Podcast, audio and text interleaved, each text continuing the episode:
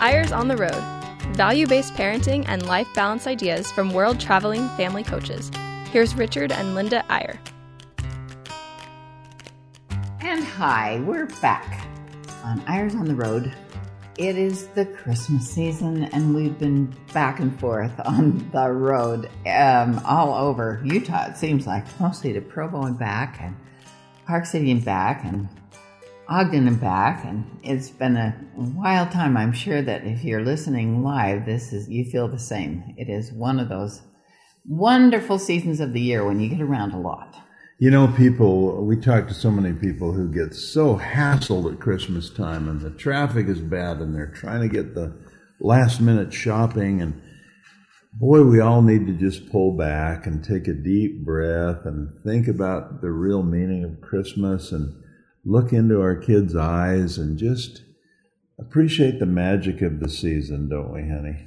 We do. It's hard not to get caught up though when your little girl wants a baby alive and they're all sold out everywhere. Boy, that's And going back a few years. It is, but you know what? They have baby alives again. Oh, I no, noticed them really? at Costco. Yes. It's Wow. amazing. Oh, it's such a it's such a dilemma because you want to just enjoy the peace and joy of Christmas and remember what it's all about. And you have to have things that pull you back so you can remember. Well, and we have such an interesting Christmas in our own family this year because we have a wedding. We're leaving tomorrow to head down to the desert of Arizona where our oldest grandson is getting married. It's just shocking to think It is about that, It is shocking it? because he's not very old. And it's on the twenty on the twentieth, and so Christmas becomes this season of marriage as well as Christmas, and so the gathering gets bigger than usual. And what a what a thing, you know, to to to have that happen right near Christmas. It's, Yeah, it's going to be quite is. a thing. Well, this this poor boy, not well, this lucky boy is on. Well, this really talented boy is on the BYU volleyball team, and so they only have four and a half days for a honeymoon, and then he's got to be back to practice on the day after Christmas, and so he's getting married on the twentieth, really, and they're going to travel to a little bit together, not too far, but So our our uh, of our nine children, um, seven of them will make it. The only ones that can are the ones that live in Hawaii and the ones that live in in Zurich. Switzerland, but the one from our daughter from London is coming, and so it'll be a real. It'll be like a gathering on steroids for and Christmas. it will because our darling family from New York City is coming. They have three little kids, including a baby, um, and a living living in a five story walk up in Manhattan. And uh, they ha- they're bringing a little daughter who's just kind of a dynamite herself. Just one is dynamite, and she just ran into a scaffolding pole last week and knocked at her tooth, and um, I, I shouldn't laugh because I'm sure it really hurt at the time, but it's just so typical of her because she's unaware of where she is. She just going pell mell into a post.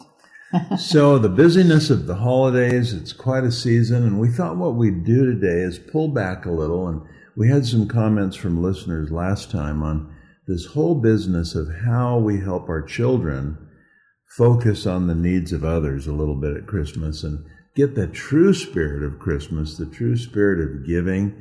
And we mentioned just in passing last week that um, we have a tradition in our family that started long, long ago when our kids were very small. And we call it a Children for Children concert. And the basic idea is really simple. We, we, it originated when we were trying to think how can, how can we do something for less fortunate families and children where, where our children really feel like it's them that's doing it, not us. In other words, you know, if, if, if parents give some charity or go to an orphanage or, or do something for those that are less fortunate, and the kids are just kind of little tag-alongs to sort of observe what's going on. That's one thing, and there, there's certainly some value in that. But what if there was a way where the kids themselves feel like we're the ones that are actually helping those who have less than we do? And, and the idea we came up with way back then, this is now probably 30 or 40 years ago, was that every year we would do this little concert called the Children for Children concert. And I remember the first one, Linda, where we, we just had all the kids in the neighborhood do a talent. And if they played the piano or if they played the violin or if they could do a little dance or if they read could a little tell a joke or- or whatever. And all the kids did something and all their parents showed up as the audience and paid an admission to come and watch these kids do their talent. And then we made sure the kids understood, okay, now that's your money, the money that came in from you just used your talent to raise this money. Just like if you were a singer and someone paid to come to your concert, or if you were a ball player and someone came to your game, that money that they paid is your money now. And you kids own the money, and you kids are now sending it to this orphanage or to this charity or to this place in the world where children are very poor and really need help. And and what we were so amazed at is that the kids really got it. I mean, they really felt like, wow, we raised that money and we send it to help those children. And it just expanded the meaning of Christmas in, in such a beautiful way. Well, we did talk about this uh, quite a lot last time, but the reason we're aware of it again is that another one of our families uh, did a Children for Children concert, and um, it was so fun to watch. Um, our grandson, who just turned 13, um, was the one who explained the situation and welcomed the audience, explained the situation, did the program, well, he sent the out all the kids sent out all the invitations. They called everybody and had them, you know, rallied them up to, to present their talents. And then we had a little granddaughter who is 11. Who was the um, MC? Who was the MC. And it was hilarious. She announced every number. And, you know, the great thing about it is the parents just pulled back. They were just sitting in the audience. They weren't involved at all. And here were all these kids, and this 11 year old was announcing the program. Well, at one point, one girl played a beautiful violin piece. It was kind of long and very peaceful, and but quite long. and she got up afterwards. She had a comment after every one. You know, she, "Oh, that was so beautiful. I almost went to sleep." And that was her compliment. it was so darling. And then the actually what stole the show, I think, was the first number by a darling boy. Sorry, I used the word darling too much, but he was really so cute. He had Down syndrome. He was about 14 and he was really a beautiful child. It was so interesting. And they put on some music that he loves. And he did a dance that I will never forget. oh, it was so touching. Oh, he was so darling, and and everyone was just had shed a little tear or two to watch him do that so enthusiastically. And then we had uh, one of our little grandsons, Bennett, who's seven, demonstrated how to make Jackson souffle, which we call Jackson souffle. German pancakes, ocean pancakes, basically. whatever, whatever. But how to make that puff up? And there was no. His Um, his talent was showing how to make German pancakes. they just they brought all the ingredients and he kind of showed how to put it together and then there was a silent auction. So the, the parents actually helped a bit with the silent auction with people that had donated things. And he donated his uh, talents to come to their house for breakfast. Yeah, so people were signing up to have this seven year old come to their house and prepare bec- breakfast for him. And it got into a little bit of a bidding war. bidding war yeah between and the two, top bidders, he said, okay, I'll do both. I'll, I'll go to both, both yeah, houses. So they were both able to give the money. So they raised a, quite a several thousand dollars, which is going to be matched one to one by a foundation. And here's what we're getting to. This year, the focus of these Children for Children concerts has been on refugees.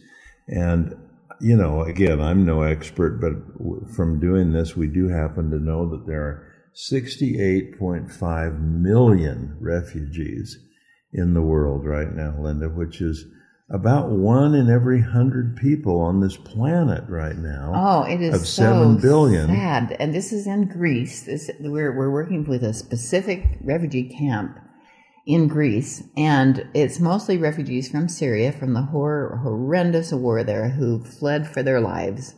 But let me give the macro first. I mean, just to put it in perspective, there there are more refugees in the world right now. Refugee being defined as someone's been driven from their country by war or pestilence or persecution of some kind. People who have no, not only have no home, but have no country. And have nowhere else and, to go. And, and so there are more refugees in the world right now than there have been at any time since the end of World War II. It is. It, it's shocking. It's shocking. And, it is. and we know that many from Syria, many from Afghanistan, and so on. But uh, the numbers are just astounding. And what we all have to realize, and what we were talking about the other night at this, and what the children were talking about, is how many of these refugees are children, and how they are. They are people just like you and I. They're people who have educations, who are in school, who are families, who are trying to live their lives, and then through politics and war and and uh, the, not natural disasters. That's a tiny percentage of the refugees. The vast majority are refugees because of political situations and what has been done by governments and by adults. Well, by, by dictators. adults, by evil people. Several of them have lost family members and then were threatened with their own lives if they didn't leave. And, you know, fathers who were taken off and never seen again or killed in front of their children. It is such a tragic situation.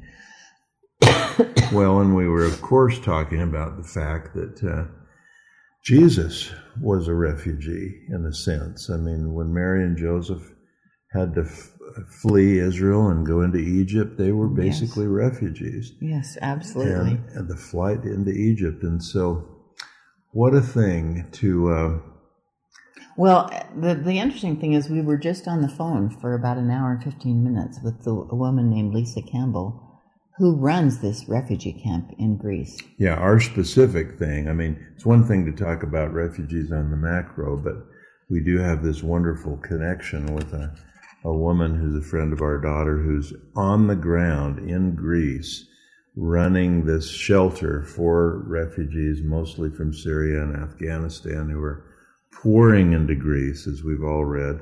So the children were able to learn about that and, and know that that's where the money they're raising is going to go to this shelter, to this community center. But what was she saying about a snowstorm uh, in the camp? I missed the very first part. Yeah, well, yesterday. the the interesting thing, and, and not to belabor the specifics, but you know, she originally had a camp there, and then the government took over the camp but all the camp does is to give them a bed to sleep in, basically. And so this this woman has now set up a, a, community center for these refugees where they can get clothing and they can get baby products and they can have a community and they're trying to to to set up a sewing center and give them something to do because the average refugee in Greece it takes five years for them to be processed and for them to actually um, you know, get a, a, a status as a person who can stay in Greece and who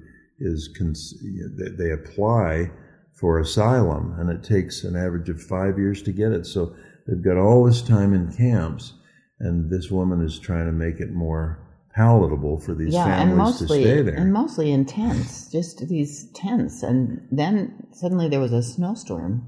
Yeah. About well, two weeks ago. Well, the thing is, they have to walk five kilometers to get from their shelter to this community center where they can get some additional help and assistance and have a community and, and work and try to be productive and so on.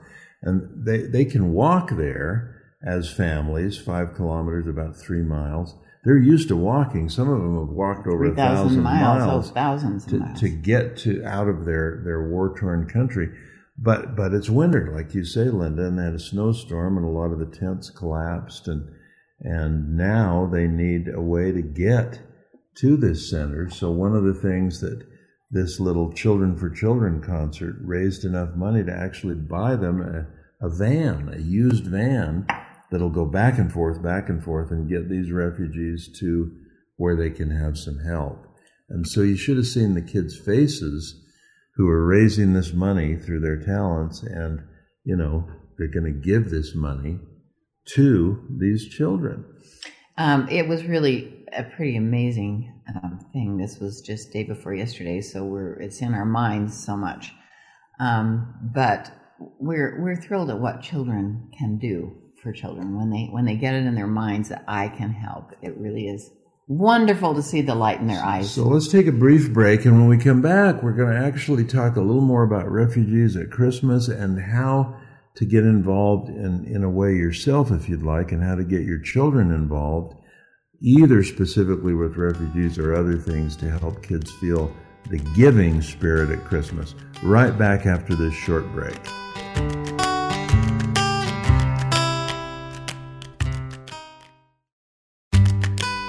Welcome back to Eyres on the Road. Here's Richard and Linda Eyre. And we're back talking about Christmas and refugees today, and about even more specifically how to get our children um, aware of the needs in the world and to feel connected to those who really need help at Christmas time and maybe to get involved. A couple of quick things, and we'll mention this at the end too. If you go to byuradio.org and go to our show, Eyres on the Road, there is a uh, sidebar that has our website, valuesparenting.com, and you can right off the front page um, contact us, push the contact us button. Take a look. If you go to valuesparenting.com, send us a little note on the contact us button. We will send you this kit on how to set up a Children for Children concert in your own neighborhood. Also, on the website with the, today's show, there is a link that'll go right to this friend of ours who's operating in Greece, who's running this community center and, and camp. And there's a donate now button where you can actually send some money directly to this organization and it'll go straight into the, these camps in Greece and help these these refugee families. Well, uh, another suggestion is they have uh, now produced a beautiful book um, that is about mostly about the people in this camp, but it, all are refugees, and it's called "Let Me Tell You My Story." Oh, it's so heart wrenching, and several wonderful photographers went in and um, and did these pictures and individual stories. To these stories, these people about their stories. It's a smart thing because it's one thing to think about refugees in the macro, but when you hear their individual stories and you realize that sort of there, but by the grace of God go I, you realize they're normal people just like us who, whose lives were disrupted through no fault of their own, through governments and war. Read some of the comments. Um, I will. This. Um, with these pictures, this is a big family with no father who had apparently been killed, uh, with lots of children, some teenagers. And uh, one of them said, Sometimes the Taliban would tear away your skin while you were alive because you are Shia. This is so much of this is religious. It is just so sad. Uh, another little boy said, I kept thinking, I will be dead. I am not going to make it. Another one, you know, girls have no value here.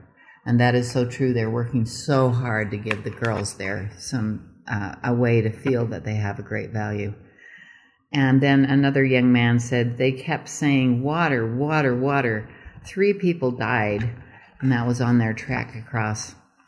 Another woman, a beautiful young woman, says, I just want to live in a safe place where everyone can live united and in peace, whether they be Shia, Sunni, Christian, or whatever.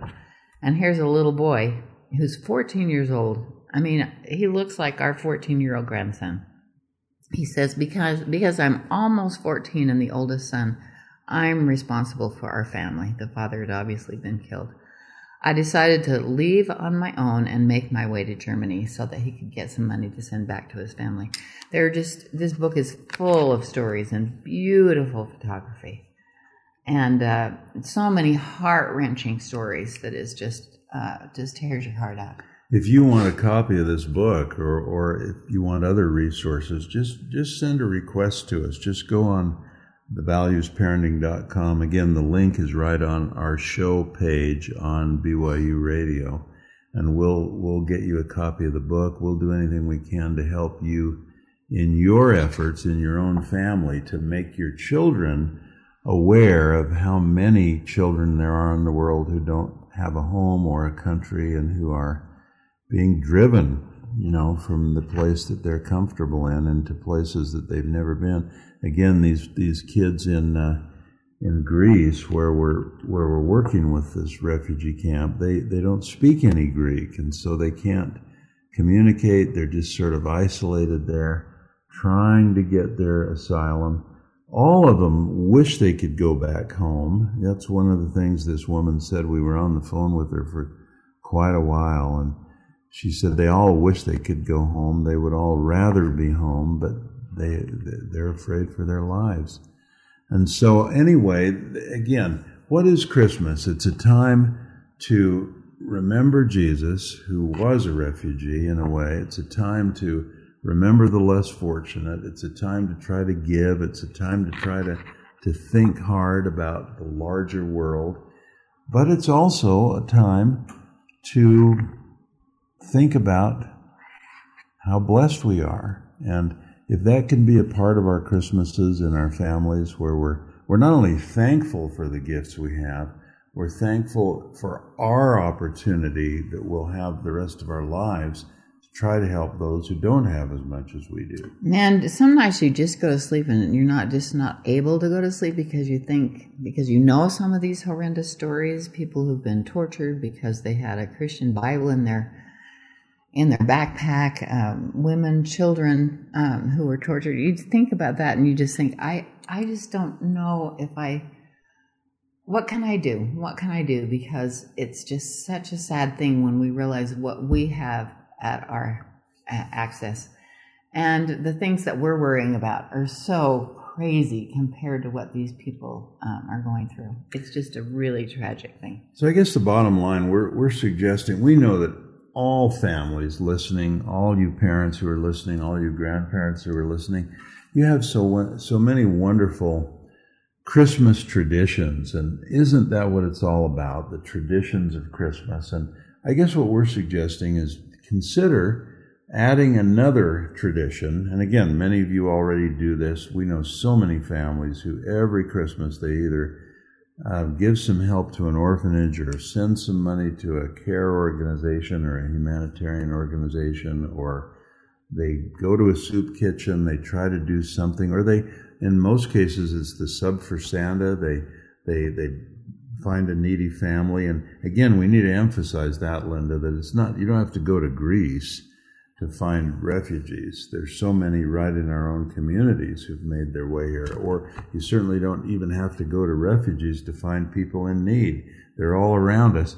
And I guess what we're saying is, along with all your beautiful traditions and all those that we have at, at, at Christmas, let's be sure, or let's at least consider having one part of that tradition be the giving of service or help to those who need it more. And maybe we could conclude the show today, Linda, just by sort of in a joyful way talking about all the other kinds of traditions that, that families have. You know, what, what are some of the favorite Christmas traditions that you've been thinking about that we've been thinking about as we run into families who do different things well, Christmas? You know, traditions are something, as you know, and some of you may be just starting your family, some may be on the other end and have um, lived traditions all your life.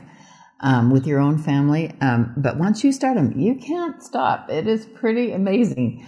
We mentioned last time about our little Bethlehem supper we have a fun tradition of having a Bethlehem supper on Christmas Eve, and we have food that they may have had in Bethlehem before Mary and Joseph left for um, for Nazareth. I'm from Nazareth to Bethlehem. I, we should call it the Nazareth supper. Gosh, I just thought about that. Anyway, um, it really is fun, and we go we get into character. Everybody has a funny hat. We have gathered hats now, and um, so that they're Middle Eastern, and we sit around the table and and identify ourselves as a person from somewhere or part of Mary and Joseph's family or a shepherd who popped in for dinner or whatever. And it is so fun. But this is the funny part. Now we're going to this wedding this year and we will be down there together until just before Christmas. And I just assumed, you know, that we, we just had to, we had to skip the Jerusalem supper the Bethlehem supper, the Nazareth supper we had to just skip that this year because you know we everybody wasn't going to be there and we we didn't have a house and and The kids won't let us. unfortunately, they will not let us do we it. We have to have our The- Bethlehem supper. the we'll have two to oldest do girls it there. like, okay, look, we can do this. We can make it simple. We can all sit on the floor. We do have an Airbnb, so we can all sit on the floor and we can just get some falafel and some rice and maybe a little bit of uh, fish and figs and stuff like that that we usually have, and we'll just sit on the floor and and talk about it. We don't have to do anything elaborate. We're just going to make it simple, but we have to do this. Yeah, and, and even, you know, we've always had Eggs Benedict on Christmas morning, and they want to do that too while we're there. And so it's just, traditions are so powerful and so wonderful. I know so many families have a tradition of reading the account, the Christmas account from Luke around the fire on Christmas Eve, and that, that can be such a beautiful thing.